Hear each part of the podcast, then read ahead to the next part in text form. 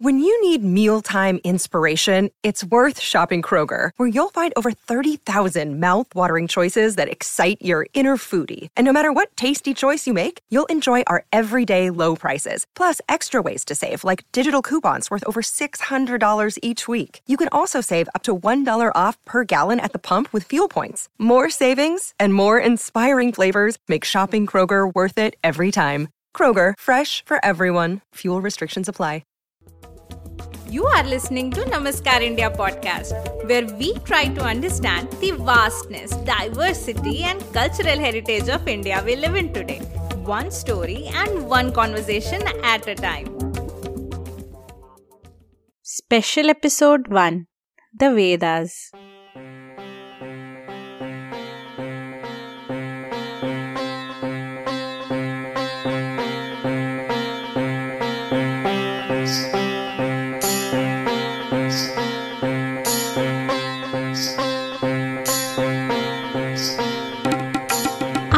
कई बार लोगों को ये कहते हुए सुना होगा कि हमारे वेदों में ये लिखा है, वो लिखा है।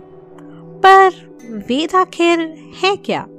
और क्या लिखा है हमारे वेदों में?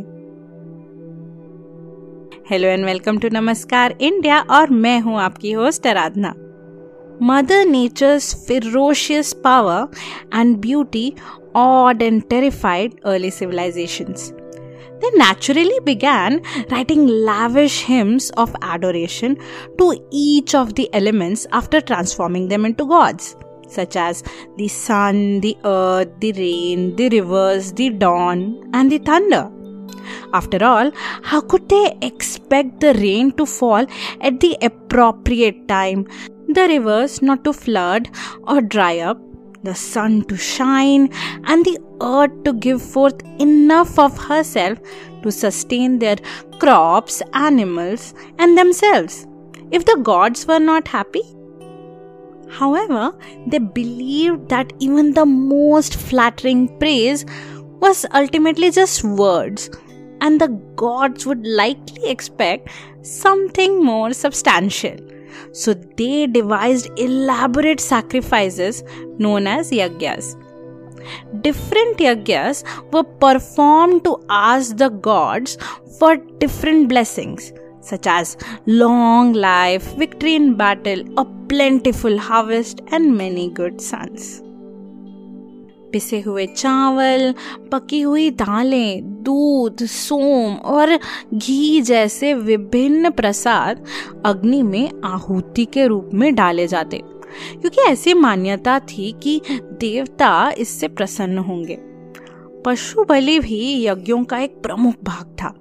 जो जानवर सबसे प्रिय और कीमती होते, उन्हें देवताओं को अर्पित करना एक महान बलिदान माना जाता। तो वेद आखिर क्या है?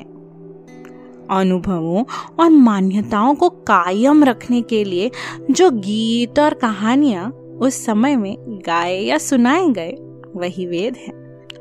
लेकिन आज हम उन्हें कैसे देखते और समझते हैं?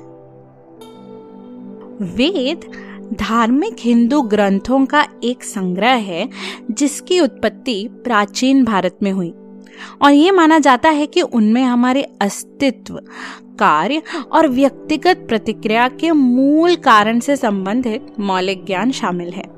वे आध्यात्मिक ज्ञान का भंडार हैं, जो जीवन के हर पहलू को संबोधित करते हैं।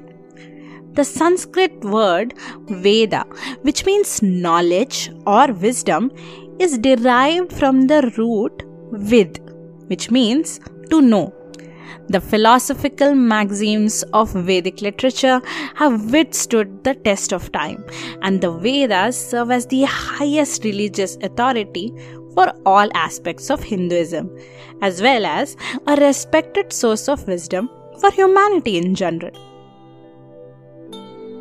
Did you know the Vedas are considered a Paurushaya, authorless text? Meaning, they were not composed by anyone. But how is that even possible?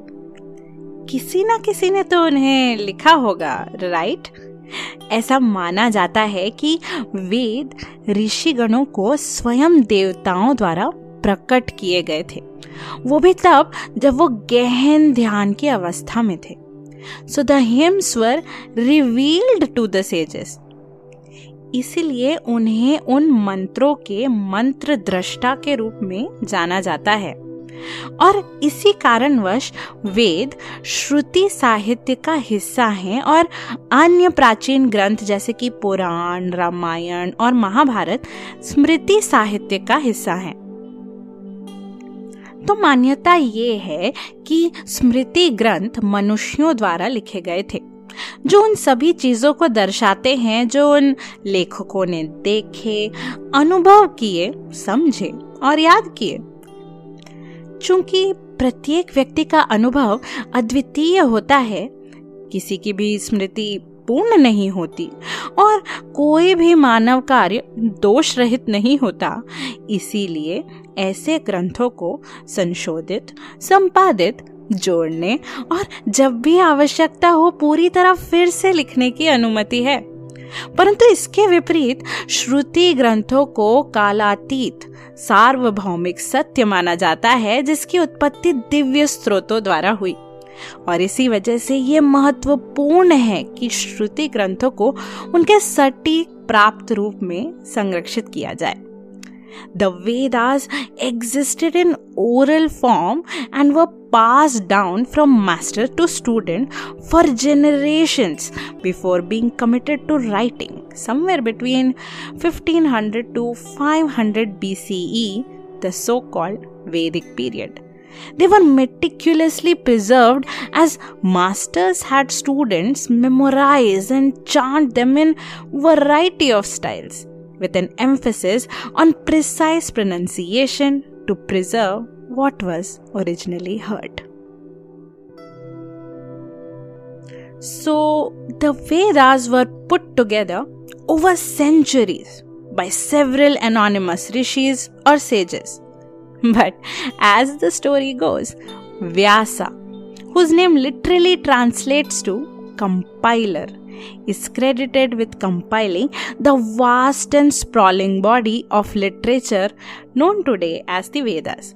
He then classified all of the various random bits of it, deciding which portions went together and arranging them into chunks, which he then divided into four separate Vedas the Rig Veda, the Yajur Veda, the Sama Veda, and the Atharva Veda so that people of all intelligence levels could understand them. Rigveda में भगवान की प्रशंसा में लिखे श्लोक हैं यजुर्वेद में भगवान को प्रसन्न करने के लिए बलि देने की प्रक्रियाओं के बारे में लिखा गया है सामवेद ऋग्वेद का काव्यात्मक और मधुर संस्करण है और अथर्ववेद में स्वास्थ्य और समृद्धि के नुस्खे हैं Each of the four Vedas is divided into four sections Samhita, Brahmana, Aranyaka and Upanishad. संहिता जिसका सीधा अर्थ है संग्रह वेदों की सबसे पुरानी परत है इसमें पूजा एवं अनुष्ठानों के दौरान देवताओं का आह्वान करने और उनकी स्तुति में गाए जाने वाले मंत्र शामिल हैं। क्योंकि संहिताएँ काफ़ी अस्पष्ट और समझने में कठिन थी, इसलिए प्रत्येक वेद में एक व्याख्या जोड़ी गई, जिसमें प्रत्येक मंत्र और अनुष्ठान के महत्व और अर्थ के साथ अनुष्ठान विधि पर सूक्ष्म विवरण प्रदान किया गया। इस परत को ब्राह्मणा के रूप में जाना जाता है। जैसे जैसे समय बीतता गया, कई ऋषि मुनियों ने खुद को ब्राह्मण ग्रंथों में लिखे गए शाब्दिक व्याख्याओं पर सवाल उठाते हुए पाया। जैसे कि सूर्य देव के रथ में केवल एक पहिया है, जिसे संवत्सर के नाम से जाना जाता है, और सात घोड़े हैं। लेकिन वास्तव में उसका मतलब क्या है? क्या वो सात घोड़े इंद्रधनुष के साथ रंग है? और वो एक पहिया क्या सूरज की रोशनी को दर्शाता है, जिसे सभी रंग मिलकर बनाते हैं? या फिर सात घोड़े पाँच इंद्रियों, मन और बुद्धि को इंगित करते हैं, जिसे हमें सूर्य देव की तरह नियंत्रित करना है, ताकि हमारी जागरूकता का एक पहिया एक ही समय में सात अलग अलग दिशाओं में ना खींचे। Such creative interpretation truly broaden our understanding they encourage us to read between the lines to not take things at face value and to see the truth beyond what our eyes can see and ears can hear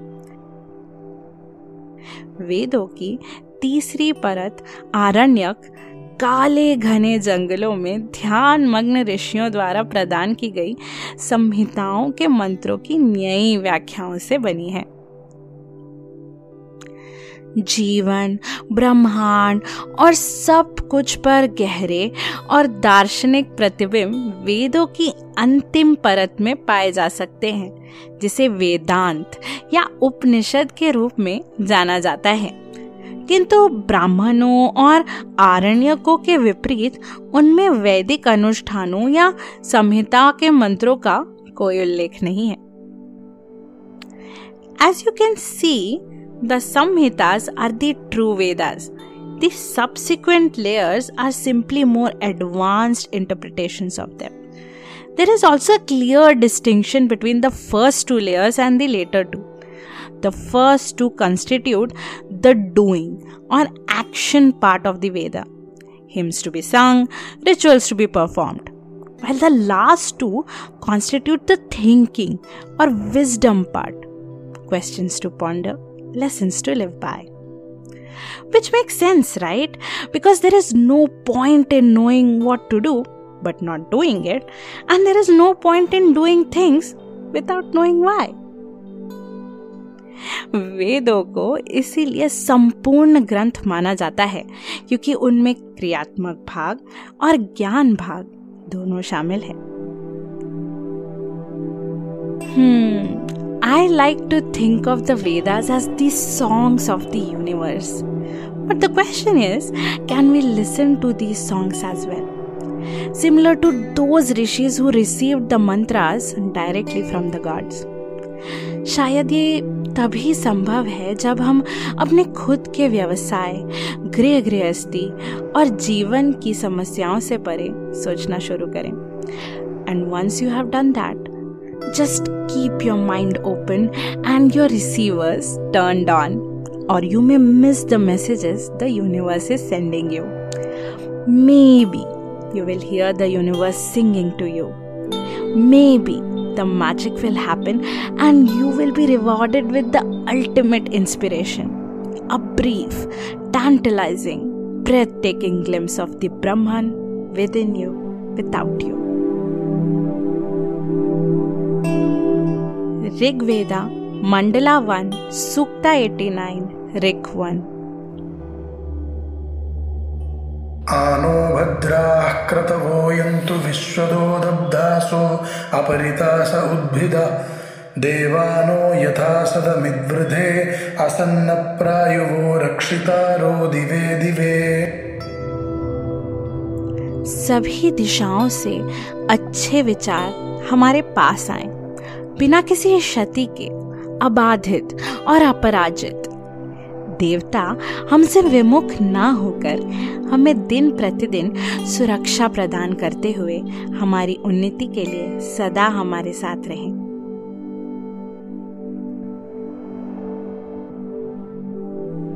I would like to extend my sincere gratitude to Vishnu Elayat for his help in narrating the Sanskrit verses for this episode. He is a banker by profession with a deep passion for mythology and ornate literature.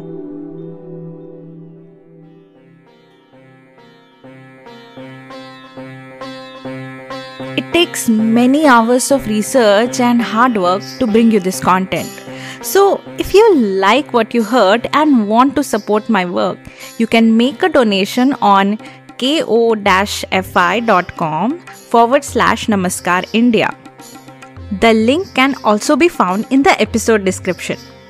It will only cost you a cup of coffee, but it will mean the world to me and will allow me to bring higher production quality to the show. Thank you for listening, and this is your host Aradhna, signing off until next time. मैं जल्द ही आपसे मिलूंगी एक नई story और एक नई सोच के साथ अगर ये एपिसोड आपको पसंद आया तो अपने पॉडकास्ट ऐप पर शो को फॉलो या सब्सक्राइब कीजिए। साथ ही साथ फाइव स्टार रेटिंग भी दे दीजिए so that others can also discover the content If you have any feedback or suggestions, you can message me on Facebook और Instagram, जिसके लिंक्स आपको एपिसोड के डिस्क्रिप्शन में मिल जाएँगे।